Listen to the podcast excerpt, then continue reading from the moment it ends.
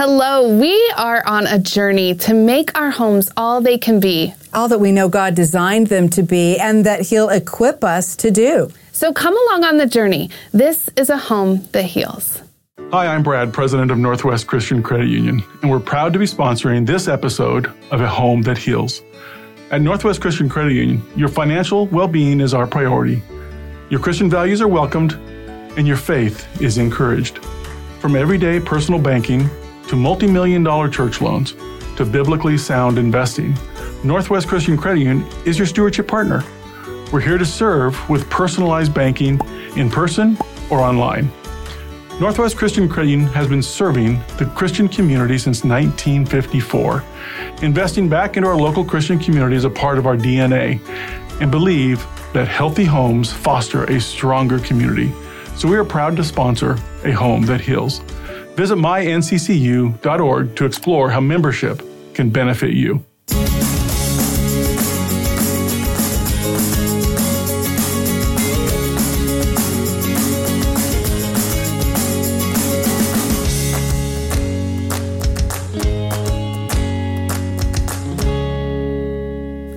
I'm Brie, and this is my mom Dee, and we are continuing our conversation from our last podcast about homeschooling. And we have a question that we want to ponder today.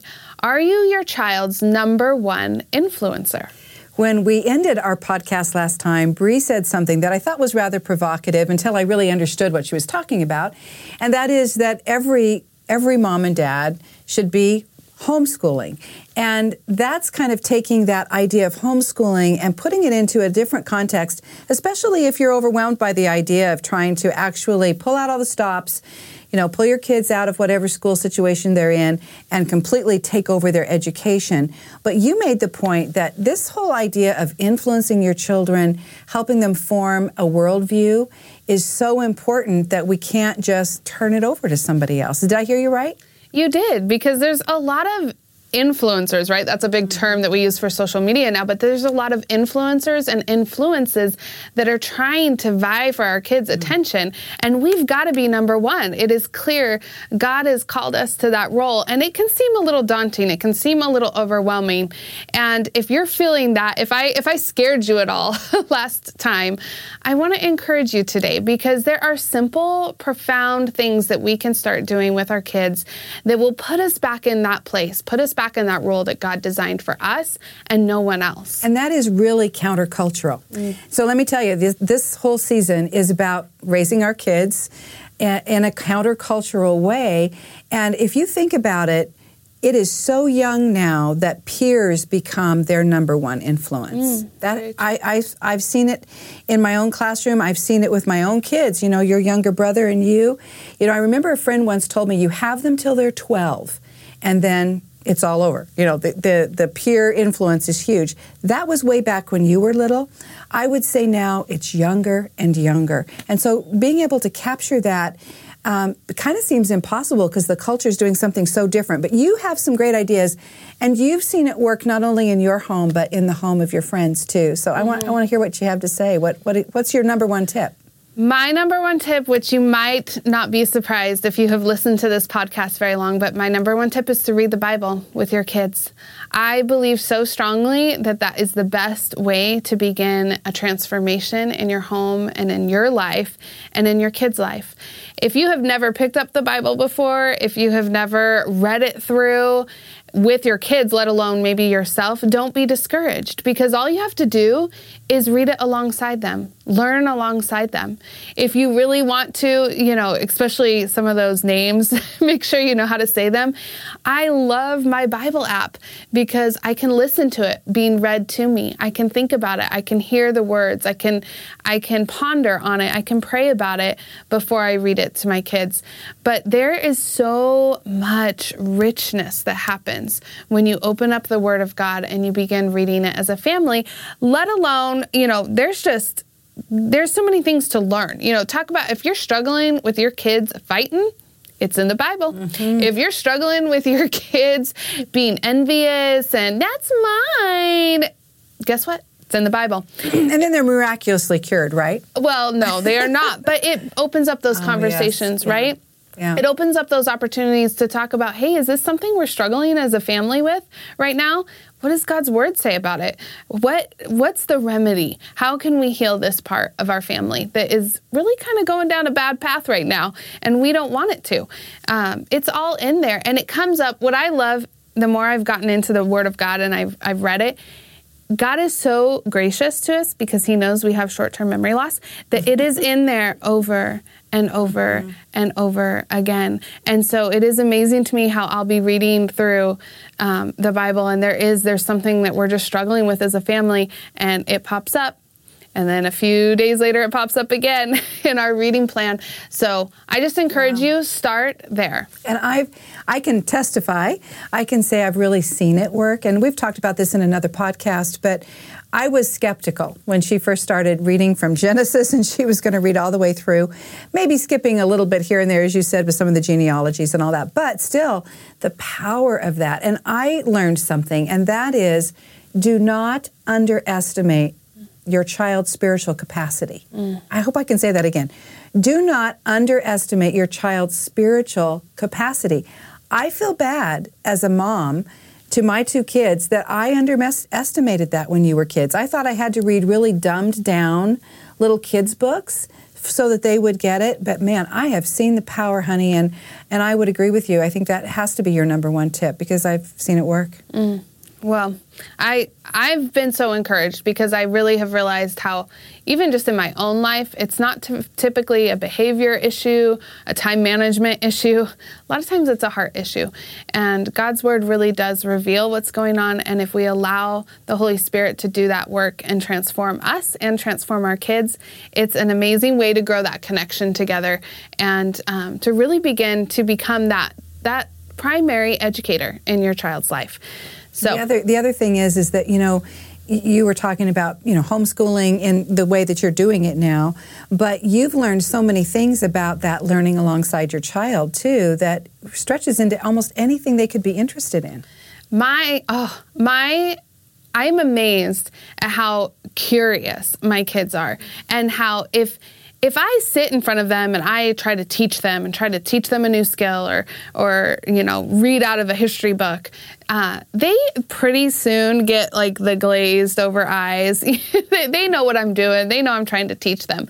But if I go out in the woods with them and just am curious about nature and and how something you know was created and and why it works that way, and then we start asking questions, that's a whole different type of scenario scenario. They are engaged. They they're curious with me. They want to figure it out too. Or if we see a news story, you know, that pops up and and I start asking questions and seem really curious about it and want to learn about it too, all of a sudden they are totally on board. Let's mm. learn. Let's figure this out. I want to figure that out too.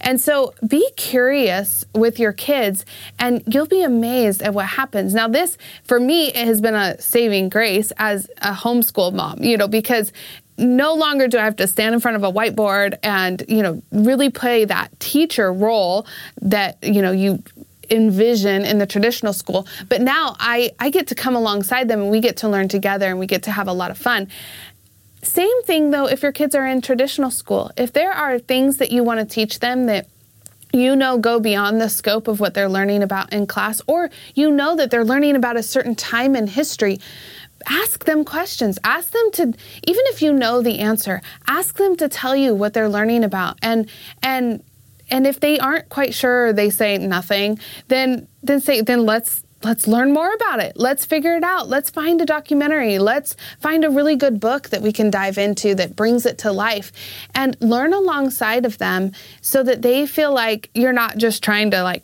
you know, mm-hmm. lord over them and, and teach them some new skill, but that you're on an adventure. You're on an adventure with them. Well, you're modeling your own curiosity, which I think is huge. Mm-hmm. So when you do that, excuse me, you are saying this great quote that I love um, so when you're doing that, you're saying this great quote that I love. It's that the mind is not a vessel to be filled, but a fire to be kindled. Mm. I've always loved that. Oh, you know, I teach life quote. skills, and I always teach. I teach my high school students. Curiosity is a life skill, mm. and so you really can't do anything better than that. But modeling it is huge, babe. I think that's one of the things that I see you doing more and more with them. Actually, mm, yeah, yeah. It it has been really fun, and I it relieves a lot of pressure off my shoulders too because I was a um, very average student.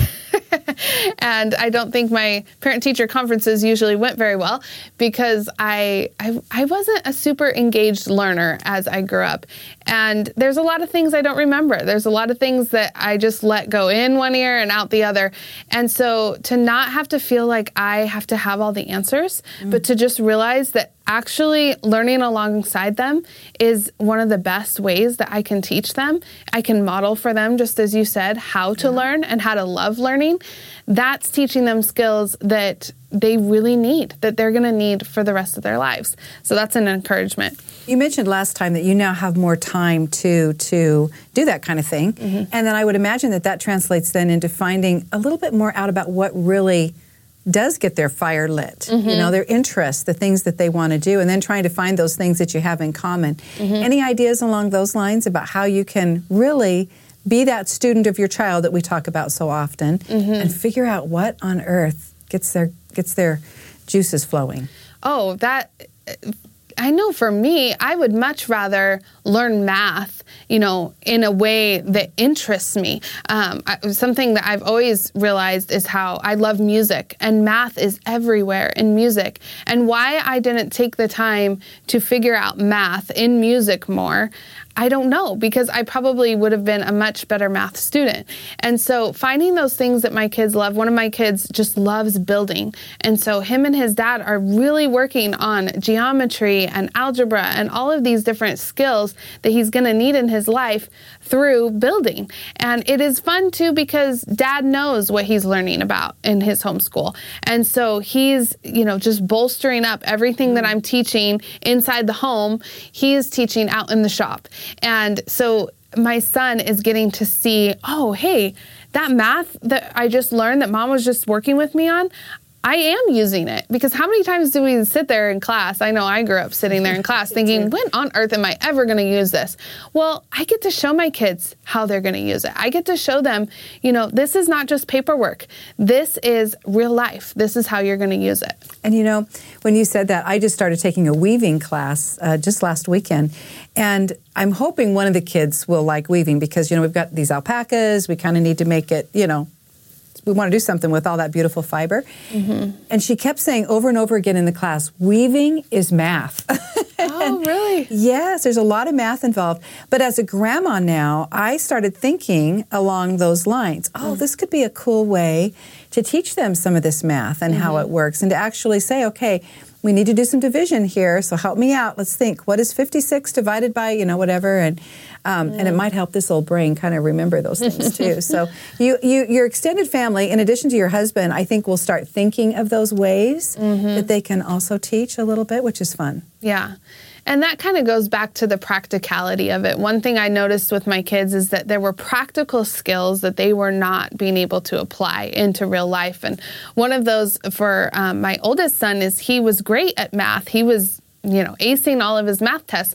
But he, you know, if, if I gave him money and he went to the store to buy something, he couldn't quite figure out how much money he needed to buy it, how much money he would need to get in return. And so we started really implementing in our home a, a money management system. Oh, listen to this because this is good. I'm I am so envious that I didn't think of this when I was still a mom of young kids. Well, part of it was honestly, it checked off a lot of boxes for us. I was so sick and tired of my kids complaining about doing chores. I was so sick and tired of my kids complaining that they couldn't have screen time or they couldn't have that soda or I didn't run through the coffee shop and get them a chocolate milk, whatever it was. That I was trying to figure out how do we solve these problems, but then also how do we help them figure out how to manage money? And I will say, Dave Ramsey, he has a great little, um, you know, series out out for the junior, you know. Um, Oh, yeah. the They Dave love Ramsey those Junior- books, They yeah. love the books.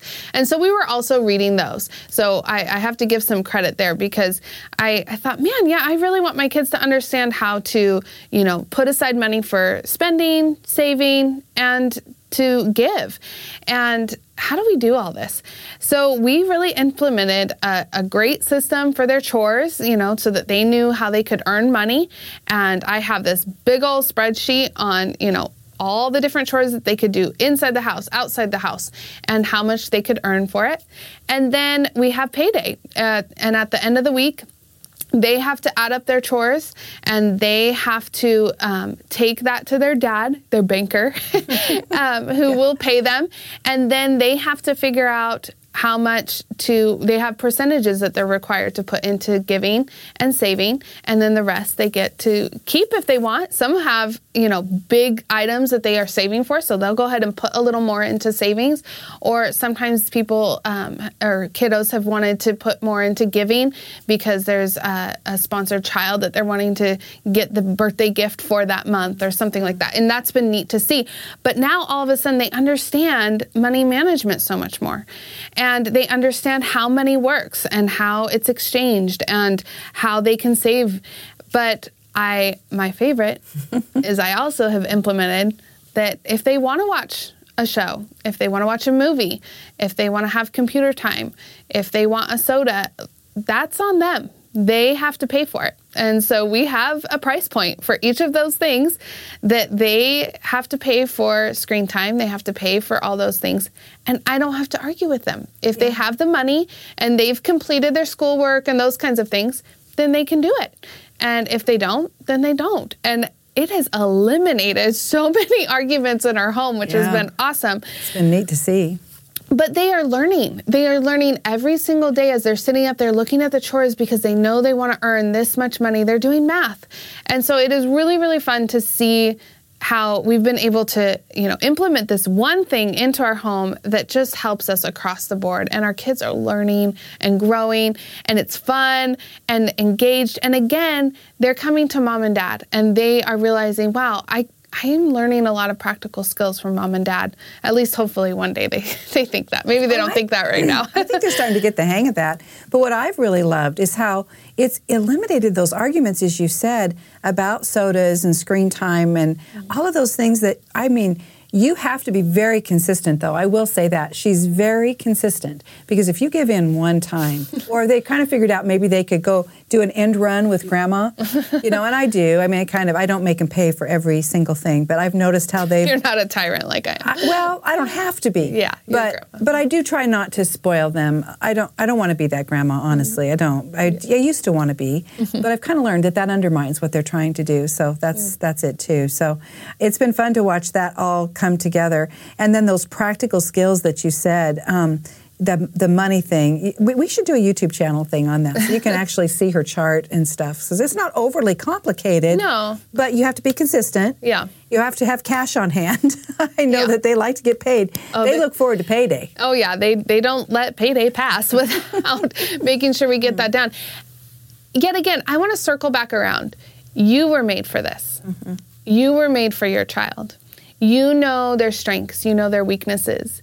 And if you don't, then go to God in prayer. Ask Him, Lord, help me understand what my kid is struggling with. Help me see that area that they really need some extra help. Help me see that place where I need to step up as their main educator and um, where maybe I've, I've handed that over and it's time for me to reclaim it. And, and he's going to equip you with the knowledge for that. Seek him in his word, seek him in your prayer life, and and he will answer your prayers. He will come. He will equip you because I got to tell you, mama, I am the last person that you would ever think could do this. And he he did. He came through for me.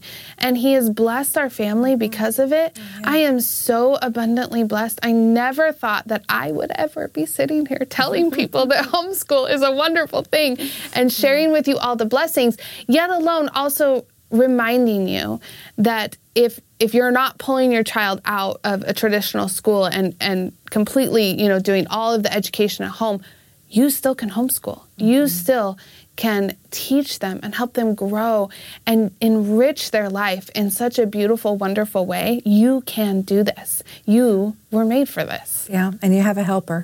You know, you're not in it alone. You really do have a helper.